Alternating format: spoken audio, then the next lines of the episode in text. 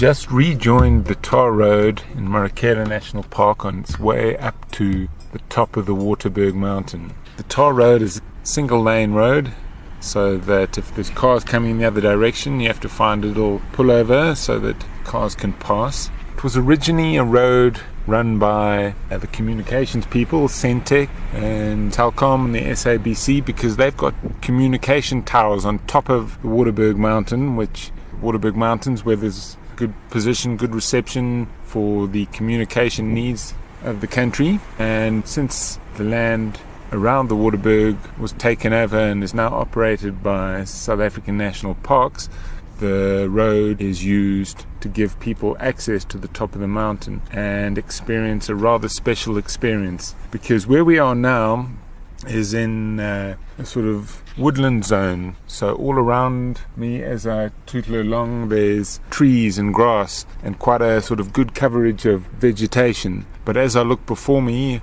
and see the the road rising up probably one, maybe even two kilometers above uh, the altitude that I'm at now, the vegetation changes completely. The, the trees cannot grow on the exposed mountaintop, and those that do are very hardy. Uh, there's some uh, proteas up there, uh, which is quite quite amazing, and um, yeah, it's pretty windswept up there, and there's a different uh, with that different habitat. There's uh, different bird and animal species that you don't get uh, lower down. In fact, some of these species uh, you wouldn't associate with this part of Limpopo province at all. Uh, they're more sort of Drakensberg mountain species.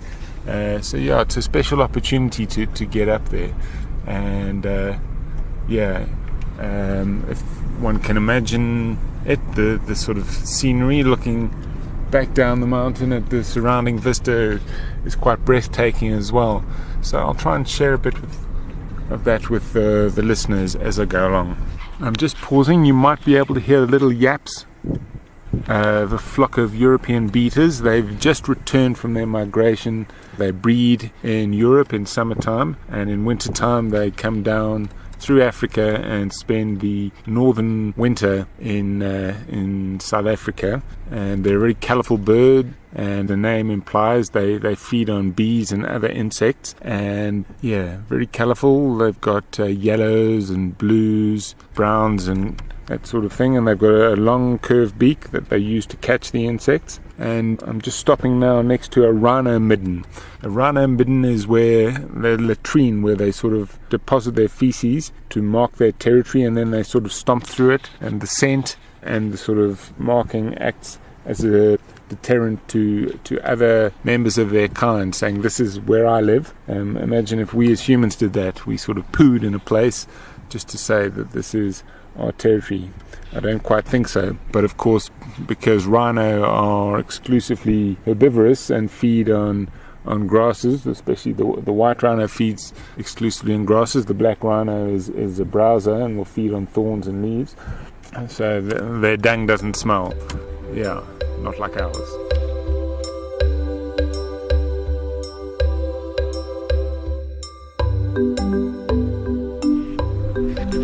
Okay, the scene before me as the road heads in probably a north northeasterly direction.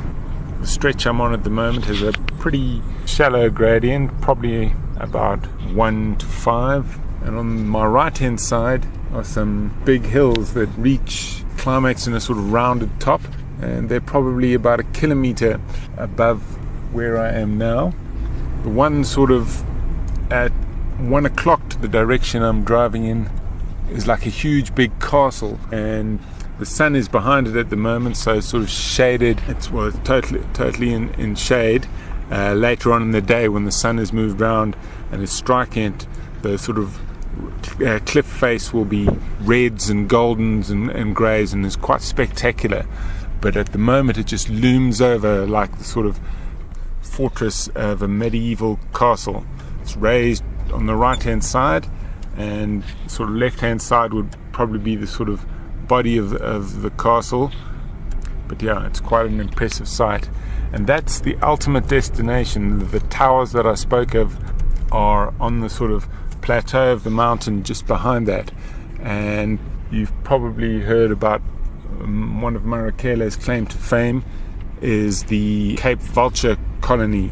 Uh, Cape vultures are cliff breeders, and Marakele is home to one of the largest colonies on the planet because they're a bird that's restricted to to South Africa.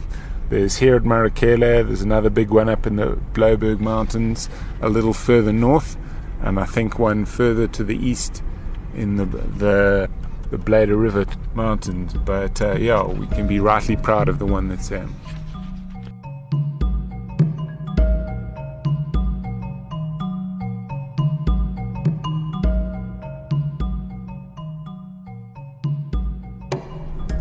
Moment, as I drive, I'm looking straight into the sun shining in my eyes. I've had to put on a pair of sunglasses. It's only 20 to 8 in the morning, and already the sun is remarkably hot. The temperature gauge on my car says 28 degrees, so I think we're in for another scorcher today. The last two days have been up at around 40 degrees centigrade, and it's been unbearably hot. And the wind has been blowing, and the wind is a warm wind, and that doesn't make things uh, better either. I'm just stopping in a bit of shade at the moment. There's a tree euphorbia, which is a type of a succulent that uh, grows to the same sort of height as, as, as, tall trees, maybe 10 meters above the ground. Uh, but unlike your normal tree that has uh, branches and, and leaves, this one is more like a cactus and that sort of fleshy succulent with, with sharp, sharp thorns and spikes uh, for its protection. So, quite a curious looking thing, but uh, very beautiful.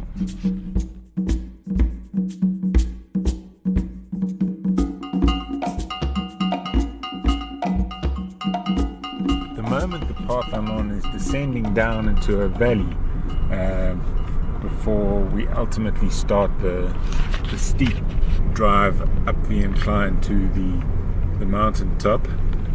Uh, there's a little gravel road to my left that ordinarily is a 4x4 route for 4x4 enthusiasts who um, got an off-road vehicle with them. It's called the Mbidi Loop.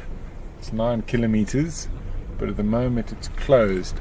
Um, not sure why, but I know they're doing a lot of routine maintenance of the roads in the park at the moment, so I'm sure it's only a temporary arrangement. Yeah, so we're going to be descending down to the bottom of this little valley. We're still in the sort of woodland, grassland type habitat, and although I can't see it any at the moment, there's still a fair amount of your traditional African game, your large herbivores. I mentioned the white rhino earlier, perhaps some zebra, some kudu, even the odd elephant troop might uh, come up to these parts. But then as we get up towards the top of the mountain, the, the type of animals we'll encounter will be will be a little bit different. But I'll talk a bit more about that when we get there.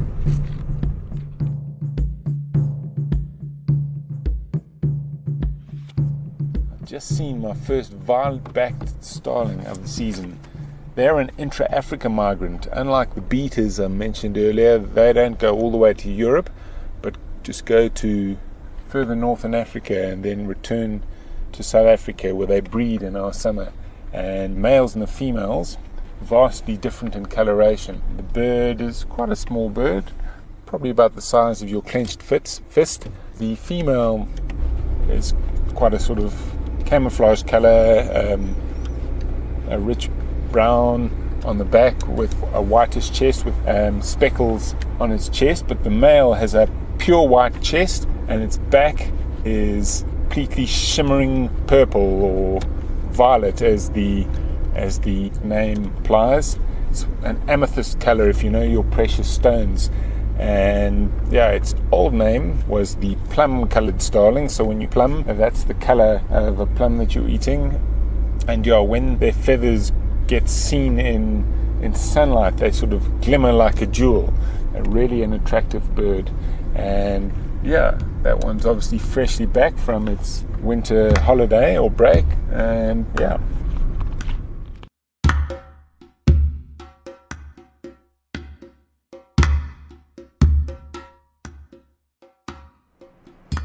Up until this point, the slope has been fairly gentle, and I've just pulled over at the side of the road just to describe the sheer drop of the cliffs of the mountain I described as a castle earlier.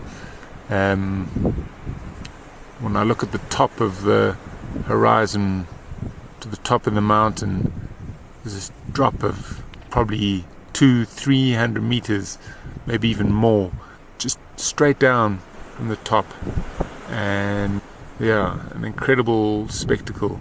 And then the slope of the mountain that props up those cliffs is also extreme. You know, it would be a real sort of walk or scramble to, to get up there and would take a person a very long time. Yeah, looming over over us. And uh, as I look to my left on this thing, I can see what's known as a klipspringer, which is a rock jumper. It's a type of antelope that specializes in um, mountainous and uh, rocky areas. It's got very nimble feet, uh, allowing it to sort of bounce over the rocks in a sure footed manner. And yeah, it's quite small, probably only about half a meter above the ground. And they usually hang out in pairs, and I believe that they mate for life and are very devoted to their partner, which is in contrast to some of the other antelope that have the rutting season every every year and fight for the right to to a herd of females that they can they can mate with.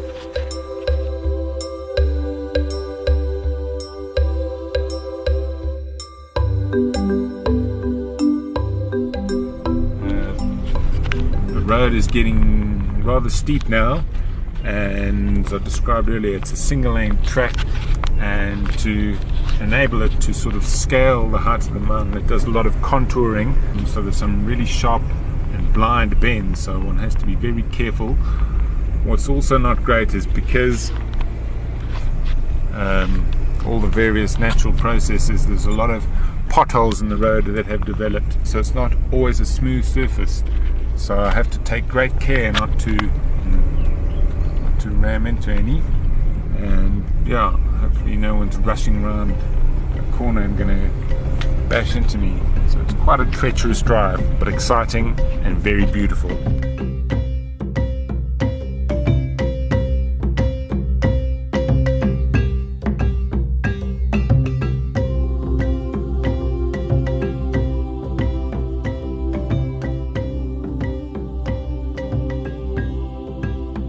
Just come over a rise and got my first clear view of the towers that lie ahead of me, and that's my ultimate destination on this drive. Probably still another two or three, maybe even more kilometers to, to get there. And there's four towers.